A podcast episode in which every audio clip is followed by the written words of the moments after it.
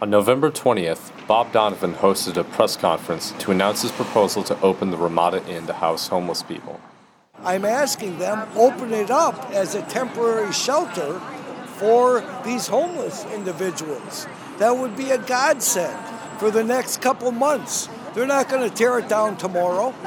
Ron Heisel, who had been homeless before, represented Street Life Communities. Heisel said that he had spent some time living in MacArthur Square before tent cities were a thing.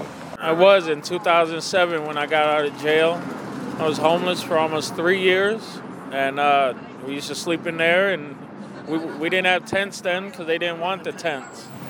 My hope is to have, I would love to have everybody off of these streets by Christmas. People should be indoors for Christmas, for the holidays. I mean, they might not get along with their family, but we're their family. The same day, Marquette released a statement declining this proposal. Marquette University would not use its facilities, vacant or otherwise, to house non residents.